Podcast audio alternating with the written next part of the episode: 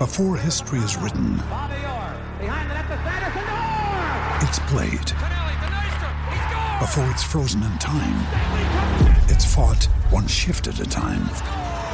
Before it's etched in silver, it's carved in ice. What happens next will last forever. The Stanley Cup Final on ABC and ESPN Plus begins Saturday. Judy was boring. Hello. Then Judy discovered ChumbaCasino.com. It's my little escape. Now Judy's the life of the party. Oh, baby, Mama's bringing home the bacon. Whoa, take it easy, Judy. The Chumba life is for everybody. So go to ChumbaCasino.com and play over 100 casino style games. Join today and play for free for your chance to redeem some serious prizes. ChumbaCasino.com. No purchase necessary. Void where prohibited by law. 18 plus terms and conditions apply. See website for details. It's time for today's Lucky Land horoscope with Victoria Cash. Life's gotten mundane, so shake up the daily routine and be adventurous with a trip to Lucky Land. You know what they say. Your chance to win starts with a spin. So go to LuckyLandSlots.com to play over 100 social casino-style games for free for your chance to redeem some serious prizes. Get lucky today at LuckyLandSlots.com. Available to players in the U.S., excluding Washington and Michigan. No purchase necessary. VGW Group. Void where prohibited by law. 18 plus. Terms and conditions apply.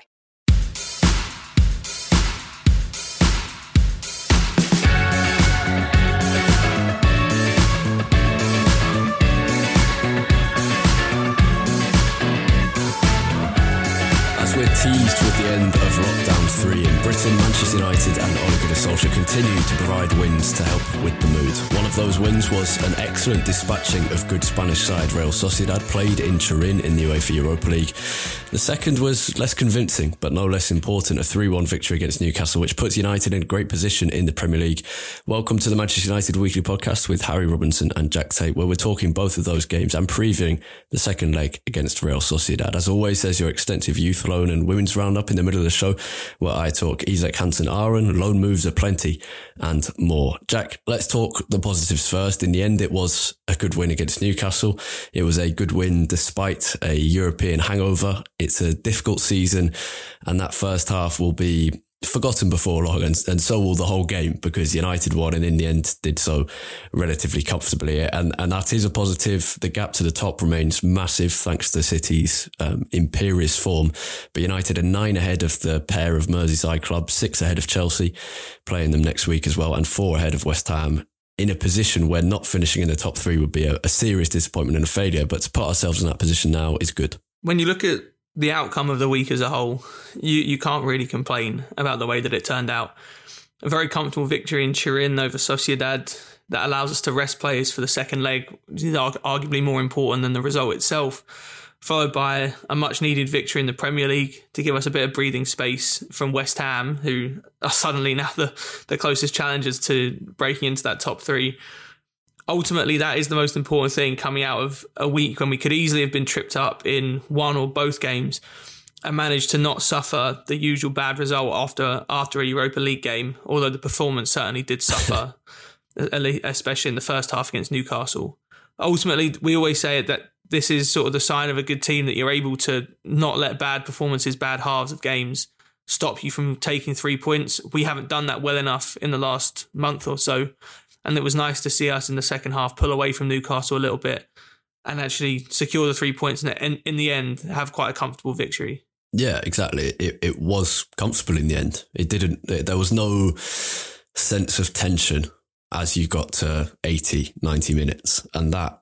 I mean that's that's good for the heart and good for, for my mental health. So that was much appreciated. And and I, I mean just to keep the, the smile on my face before we get into some defensive problems and problems with certain individual players, I think it's worth kind of reiterated just how good this week has been. It's not been overly entertaining. It's not been stunning performances. There's been no uh, outstanding individual displays. But that win against Sociedad, against Real Sociedad, United made look easy against one of Spain's better teams. Against Newcastle, we didn't make it look easy, but we came, as we've just said, away with a, a reasonably comfortable victory. And um, and and on the weekend, where rival teams have have dropped points and slipped up in Chelsea and Liverpool. Chelsea drawn with Southampton and Liverpool losing to Everton. Um, so I, I, think it is worth reiterating that point that this was an excellent week, and it was an excellent week for for Dan James, who has proved himself the ideal squad player. I think. Yeah, Dan James was excellent. It was a great week for him in both games against Sociedad, where he was perhaps expected to thrive a little more than against Newcastle, given that Sociedad pushed very high up the pitch, allowed us a lot of space in behind. He was brilliant, and then against Newcastle, I was very, very surprised to see him start. I mean, it's his first start in the Premier League since the Leicester game on Boxing Day, and he's not really been close to getting a start recently as Greenwood has come in and, and started more and more games. Cavani has come in and, and made that front line even more congested in terms of competition. But it was great, and it's tough. It's tough not to be happy for him. He can be frustrating at times, and we've all experienced that frustration with him. But performances like this remind you of why we all liked him so much at the start of last season, and that he does retain some real value in this squad he's clearly far from a, a, polished player, and his end product still isn't great, and maybe it never will be. But he at least offers us some constant movement and a constant willingness to make things happen and get on the ball. To be honest, that's more than can be said for some of our other other forwards, and he really helped us drag Newcastle's defence out of position. We spoke last week that one of United's biggest failings against deep blocks is that our movement isn't good enough. And one thing you can never say about Dan James is that his movement is bad. He's all he's constantly moving. He might not make the best runs you've ever seen, but he's constantly dragging defenders out of position. And Jamal Lewis on Newcastle's uh, left back position wanted to come in field to stop Marcian Fernandes, and Dan James and Wan-Bissaka really reaped the benefits of that. And Saint-Maximin not being too brilliant at covering back the whole game. Yeah, and I, it, he does. I mean, he, he's giving us what has always been obvious, which is that that speed and that hard work, but also that positioning. And, and Real Sociedad was, was obviously a game designed for Dan James and he thrived in it. But Newcastle at home is the kind of game where you think, where you see Dan James in the starting lineup and think, hold on, what, what, is he going to find space on in this fixture? But he he hangs on to that right wing in space, and it, it forced Newcastle's defence to stretch a little. Um, and, and when he gets it, he's finishing well and he's he's he's moving well. I guess uh, the sample size isn't big enough, but it's worth bearing in mind over the next few weeks to see if there has been an improvement in his game because it's, I mean, it's worth remembering that he's a, a young player who's just come up from the, the championship, as Solskjaer mentioned after the game.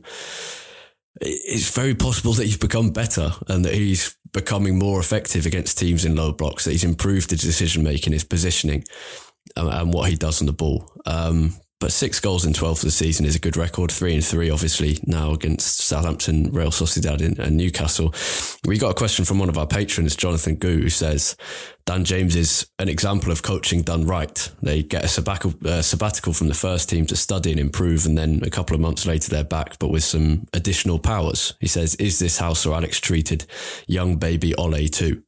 And I guess I, you, you, imagine much of, I mean, we, we know for a fact that much of Solskjaer's management style comes from what he learned under Sir Alex Ferguson. And yeah, I think taking James out of the limelight, as I've just said, six goals in 12, but 12 appearances for a season at this point is very few, really. Um, and yeah, he's been out of the team, out of the limelight. And uh, Solskjaer spoke after the game about how hard he's worked, and but also I think I mean Solskjaer was very keen to say it was about confidence, and uh, that's a big thing with Solskjaer, and I guess a big thing with Dan James because we saw he was. You could tell in his game, in his in his football, that he wasn't confident towards the back end of last year. Yeah, and it's been obvious from the, the start, really, that he's always been a massive confidence player. You can see how desperate he was when he went through the lead run, when he didn't score a goal for months until I think he scored in the very last game before lockdown against Lask, um, and he was just desperate for for a goal for months, and that was really affecting mm. his confidence it's been the same for a lot of this season, to be fair. But I think getting that goal against Sociedad was huge for him, and he, he played really well against Newcastle. He, as we said, we, we know what we're going to get from Dan James. It's not going to be the most polished, the best end product. He, he's never going to set the world on fire, and he's never going to be getting massive amounts of goal contributions. But I think he can offer us something maybe slightly similar to what Jesse Lingard offered us, actually, in that just that dynamism, his his movement, and his ability to work hard. As I guess, as simple as that sounds, actually it makes quite a big difference because in games like the game against Newcastle, it just provides space for the other better players to do their thing uh, in the in the second half, especially when Dan James got on the ball a lot more. you know, every time, single time he got the ball, he was looking to to run at Jamal Lewis, take it to the byline, and get a cross in. Even if one out of ten of those crosses doesn't well doesn't work out, you know, sorry, eh, only if one of the one out of ten of those crosses works out, he's creating space for the likes of Fernandes, Rashford, Martial, whoever else it might be in there to do what their thing because he's creating space. He's taking the defender away, staying out, hugging the touchline. It's just not really something that any of our other forwards have. He's never going to start every game, and nor should he. But it was a reminder of the value that he can still bring to the team when he plays. Yeah, exactly. There, there's no suggestion that he should be in United's uh, a, a, regular feature in United's starting lineup. It's just a reminder that having a squad player like him is is very good, and it's it, I think it's also comforting because United need uh, better squad players. The arrival of Telles and Cavani helps with that. And and the return to form of Dan James certainly does. And yeah, you're right about hanging that uh, hanging out on that right wing. And it, I thought it was interesting that Solskjaer was asked what changed after half time, and he mentioned the tempo, but he also mentioned the positioning and stretching Newcastle, and I think that was certainly down to to James. Um, to to go on to to, to some negatives, uh, I guess two or three in particular. First one was uh, Dean Henderson started uh, against Real Sociedad, and David De Gea came back into the team against Newcastle. Now, Newcastle's first goal it's it's it's debatable whether De Gea should have done better, whether Maguire should have done better, whatever. But I think that the reality is that uh, one thing is is for sure, and, and David De Gea doesn't inspire confidence anymore. He doesn't inspire confidence in his defence, and he doesn't inspire confidence as a United fan because he's the opposite of a proactive goalkeeper. He waits for things to happen and reacts to them and he can still make brilliant saves and showed that a couple of times, but he should have been proactive and come for the cross, which Maguire headed to uh, Saint-Maximin. It was a poor header from Maguire, but De Gea should have come to get it. And then De Gea's attempt to save the what was a good shot from Saint-Maximin, but his attempt to save it was almost half-hearted. Um, and then there's also Victor Lindelof, who has an alternative on the bench like Henderson in Eric Bailly, who, yes, his, um, his injuries make it harder to rely on him, but yeah, the, the, De Gea Henderson debate is something that one of our patrons, Michael Byers, asked us about. And it, it just seems like, it seems just like these decisions are being delayed and delayed. And it all, it just feels like somebody has to, that, that decision does have to be made soon to bring Henderson in for De Gea because he isn't inspiring confidence and, um, Henderson has done well when when asked to do so and deserves his chance. Yeah, we spoke was it a couple of weeks ago, I think, about this situation. And I said it feels a bit like a lose lose for everyone because we, I don't think, are getting the best version of David De Gea. We're also not making use of Dean Henderson's talents and setting ourselves up well for the future in that we're not giving him the chance to develop on the pitch. And Dean Henderson's also losing out because he's not getting the chances that he wanted. He's not getting first team football in a year when he could and probably should be England's number one at the Euros, but might miss out because he's not being given the chance to play first yeah. team football. I, I understand why that, ha- that change hasn't been made because De Gea hasn't exactly done anything terribly wrong this season. You know, there's been a mistake or two, but you know, compared with where we were at the end of last season when it looked like it this really could be the end, it's definitely not been anything yeah. like that. But I think to be a top club and to make the most of the players at your disposal, you have to be proactive in making these types of decisions. And that means not waiting until something gets to worst case scenario before pulling the trigger and making yeah. a change. It means trying to be proactive and foreseeing when something might be happening, foreseeing what is going to be the best plan for you in two or three years' time. And to me, there's absolutely no doubt that Dean Henderson has to be the future of, of United in goal. And the fact that him and De Gea are, are at a pretty similar level now, to me, means that Henderson has to be the one that gets given more opportunities because he is our future as well as not giving us any downside in the present. I don't think we would lose anything by having Henderson in goal. And I don't think that we gain anything by having him sit on the bench and, and really just sort of wasting away this season. He's done perfectly well when he's come in. And there's no reason to me why we would be so risk averse in terms of De Gea's situation. Yeah, yeah, I agree. And as Michael says in his question, De Gea is seven years older than Henderson. And I'll add to that that De Gea is on absolutely enormous wages. Um, I guess the I guess the concern if you were Solskjaer about taking De Gea out now is then you get to summer and he's not in the team and it's going to be harder to sell him if that's the thing you want to do. And if De Gea is not playing as United's first choice, then he has to be sold as soon as possible, purely because he's on more than three hundred thousand pounds a week and is the highest paid goalkeeper in the world, one of the highest paid players in the world. And you can't have that, kind of player sitting on your bench, as we've already discovered once with Alexis Sanchez. Um, but to me, it seems the, the logical decision uh, is is to bring Henderson in if if it's down to finances and that United think we have to play De Gea until the end of the season to make sure that we can sell him or loan him out, then I guess there's there's some logic in that. But um, moving on to the defence as a whole, I wrote in uh, in my reaction to the game that United have one of the worst defensive structures they've had for years. And I, I do think that I think the attacking talent can often cover up for the defensive weaknesses, but the structure in defence is just simply not there. As a pressing team, we're ineffective. We've got players doing what we used to call the Ander Herrera press, which is just gambling on a case by case basis and, and charging forward, unsupported by teammates and leaving gaps behind them. And it used to just be Ander Herrera, and now it seems to be a, a, lot of people in United team. Everyone has a go at once. Yeah, exactly, and, and it leaves holes behind, and it basically doesn't work. When the wingers get back, and I guess this applies to Mason Greenwood best, when when he gets back as the right winger and gets involved defensively, United look a far more balanced and capable side. When he doesn't, we struggle. Uh, in midfield, we've got players who commit early, either by pressing too early, as I just said, or by tackling too early.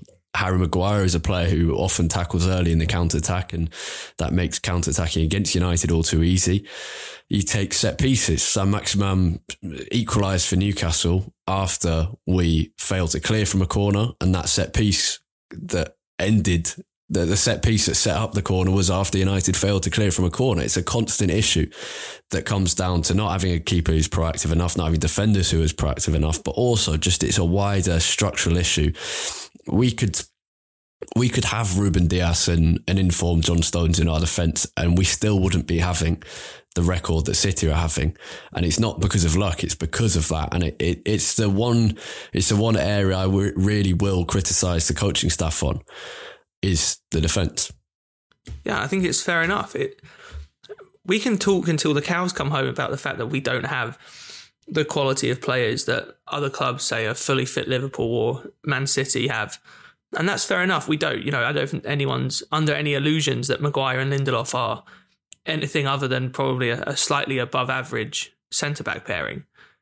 But at the same time, there comes a point where you have to, as a coaching staff, stop looking at players that you could bring in and, and focus on improving the ones that you have around you.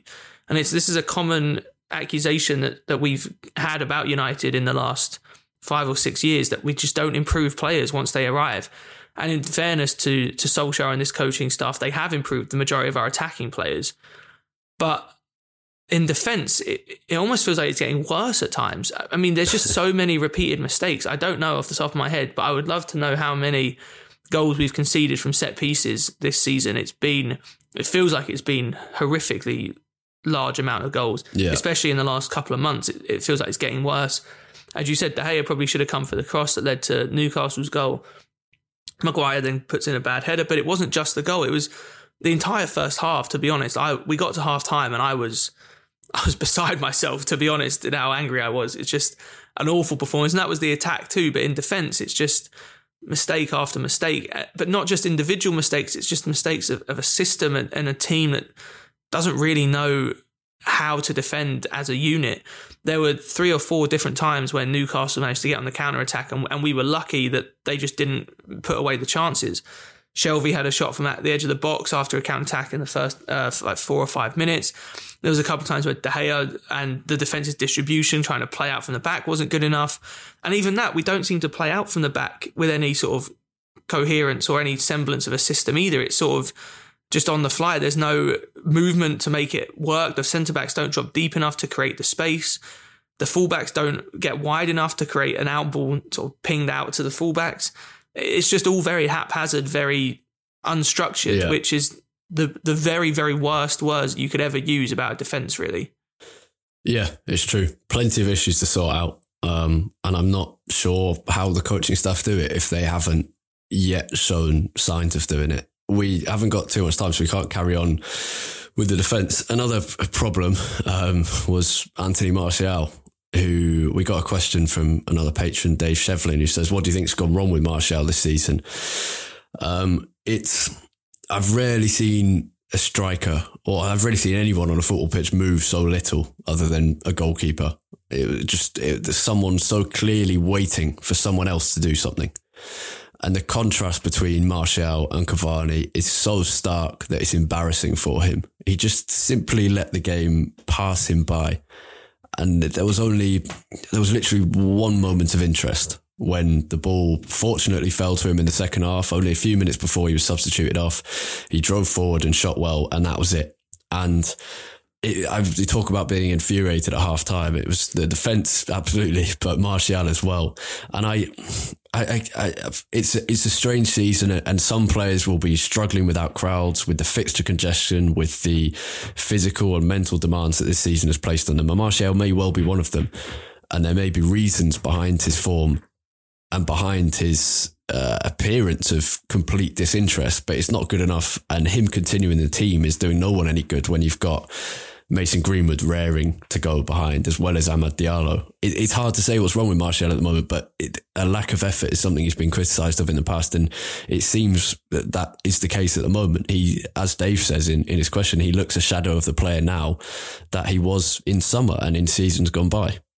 Yeah, there was a, a tweet from Samuel Luckhurst of the Manchester Evening News during the game. They got a lot of traction on Twitter.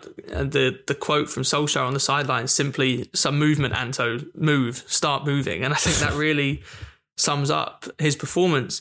It, it was genuinely awful. And there, there's no, there's nothing really to save him from that, to be honest. I think having seen what Cavani has offered us in terms of his movement when he's played as our number nine in recent weeks, sort of highlighted how bad Martial's performance was.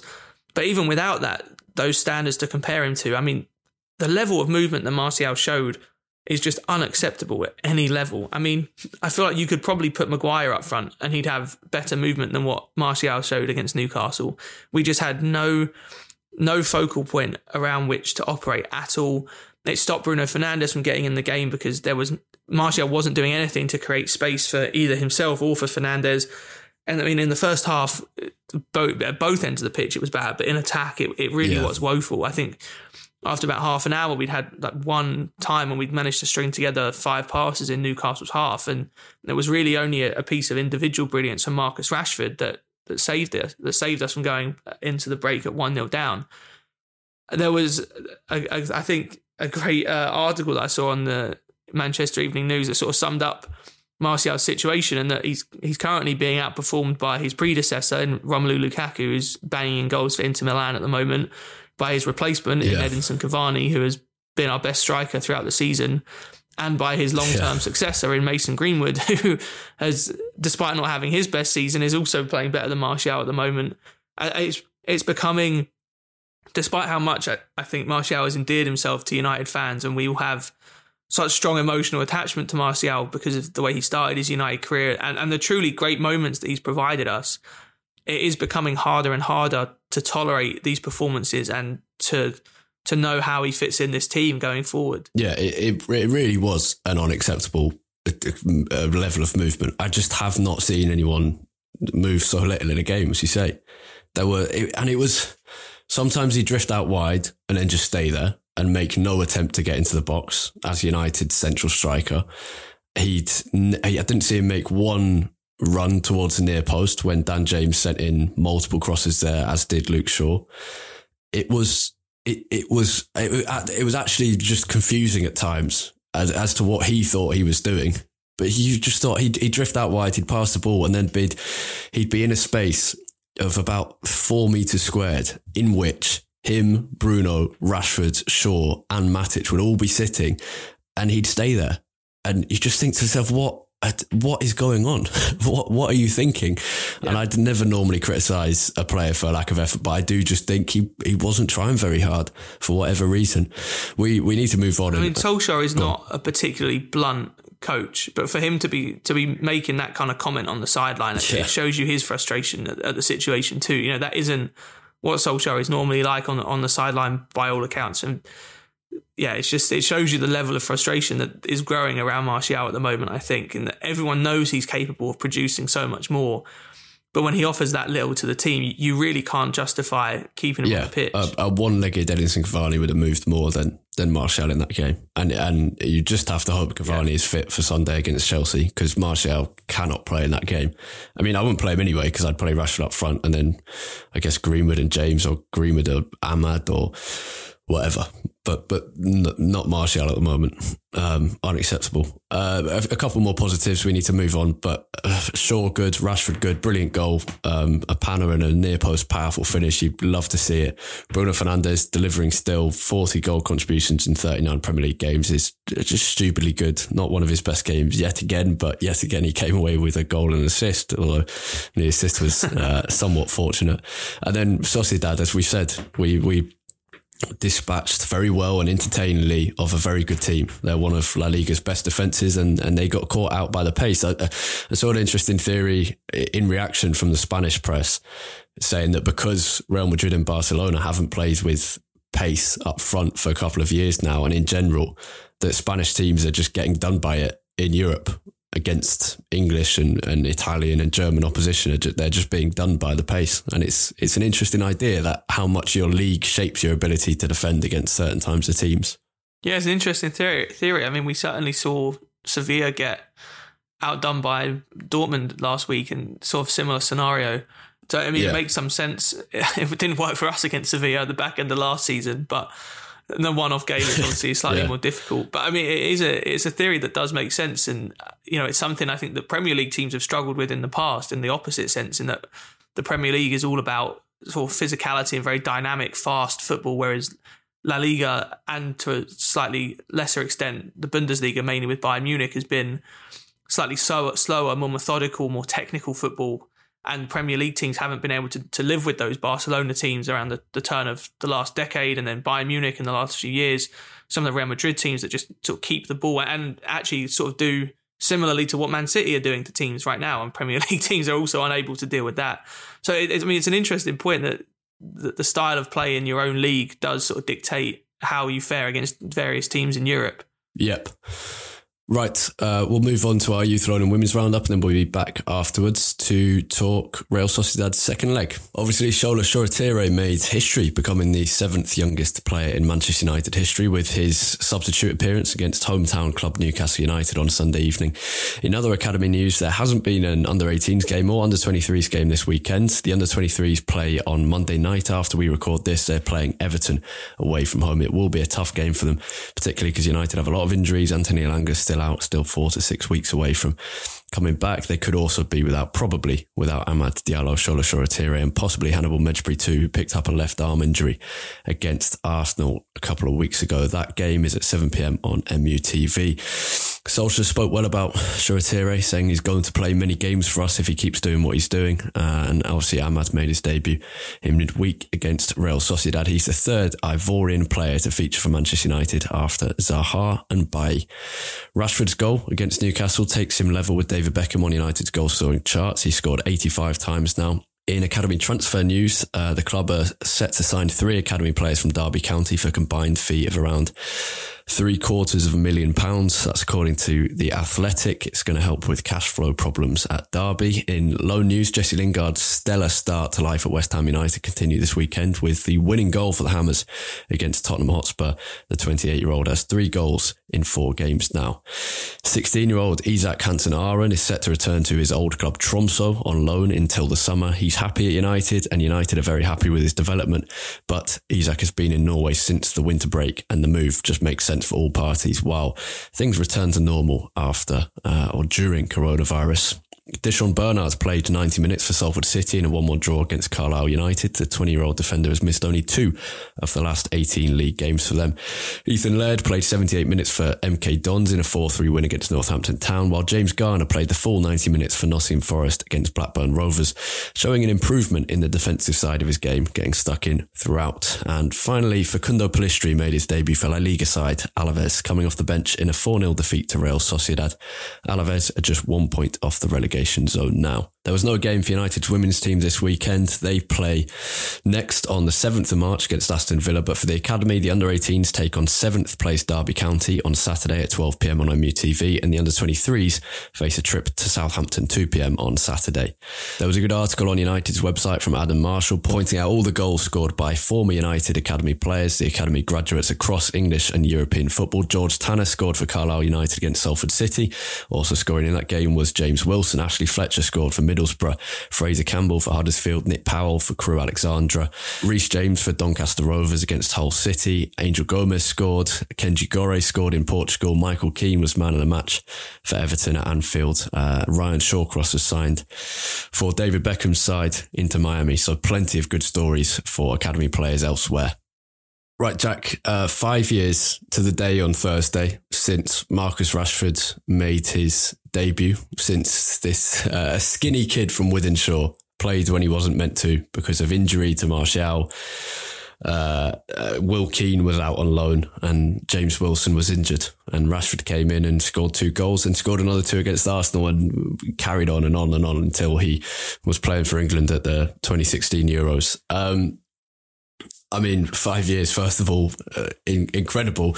But United now have an opportunity to give some youngsters a chance against Real Sociedad. Solskjaer said he's not going to rotate too much, and I, I pretty much believe him.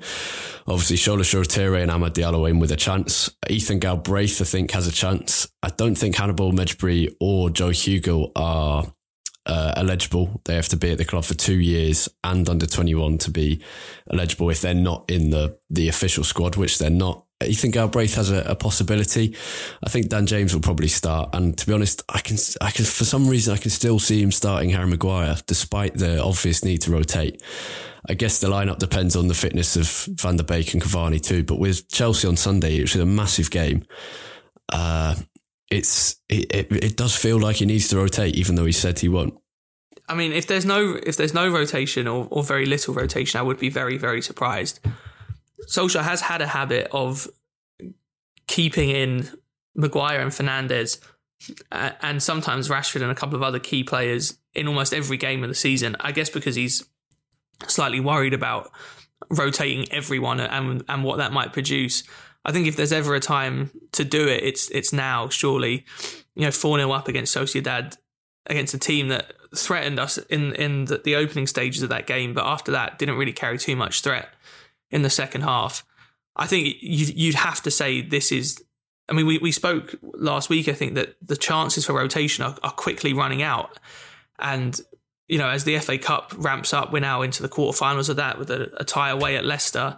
The Premier League is obviously the, the main priority, and, and the Europa League is only going to get more serious as the rounds go on. This surely is our best chance for quite a while now to rotate.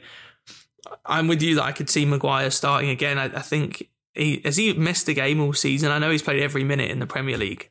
I don't know if he's missed a game yet. He's missed a game. Uh, I, I, think Rashford has played in every game, at least off the bench as well.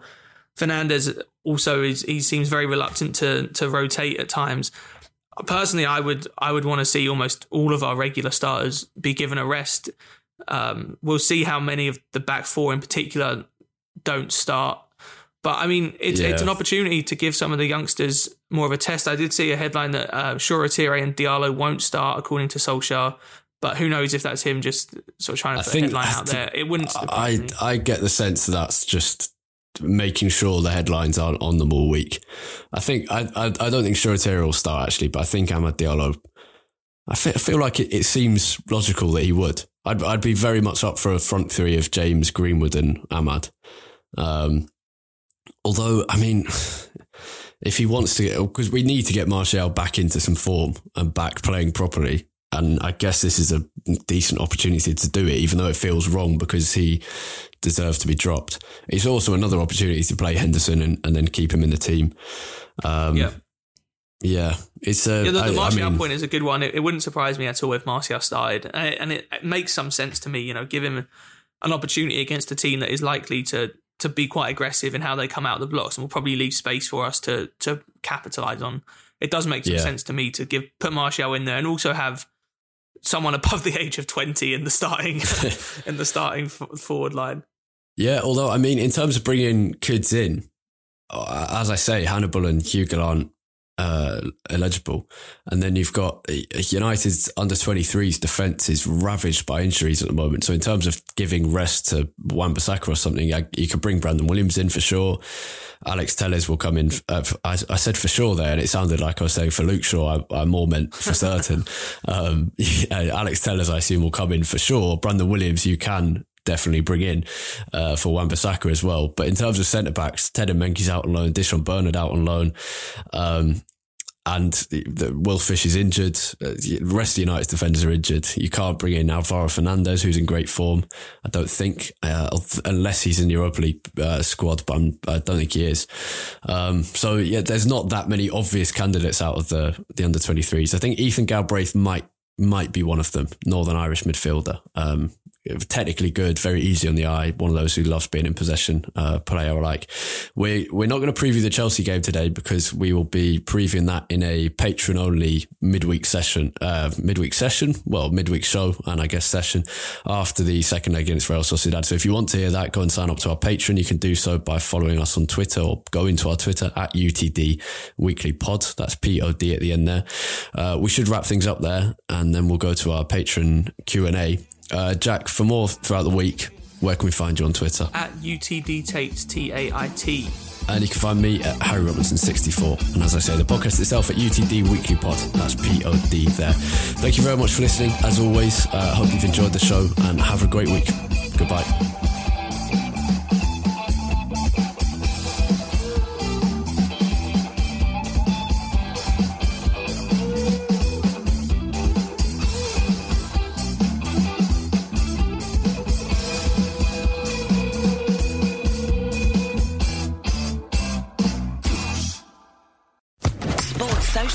Podcast Network. It is Ryan here, and I have a question for you. What do you do when you win? Like, are you a fist pumper? A woohooer, a hand clapper, a high fiver. I kind of like the high five, but if you want to hone in on those winning moves, check out Chumba Casino. At chumbacasino.com, choose from hundreds of social casino style games for your chance to redeem serious cash prizes. There are new game releases weekly, plus free daily bonuses. So don't wait. Start having the most fun ever at chumbacasino.com. No purchase necessary. Group. Void were prohibited by law. See terms and conditions. 18 plus.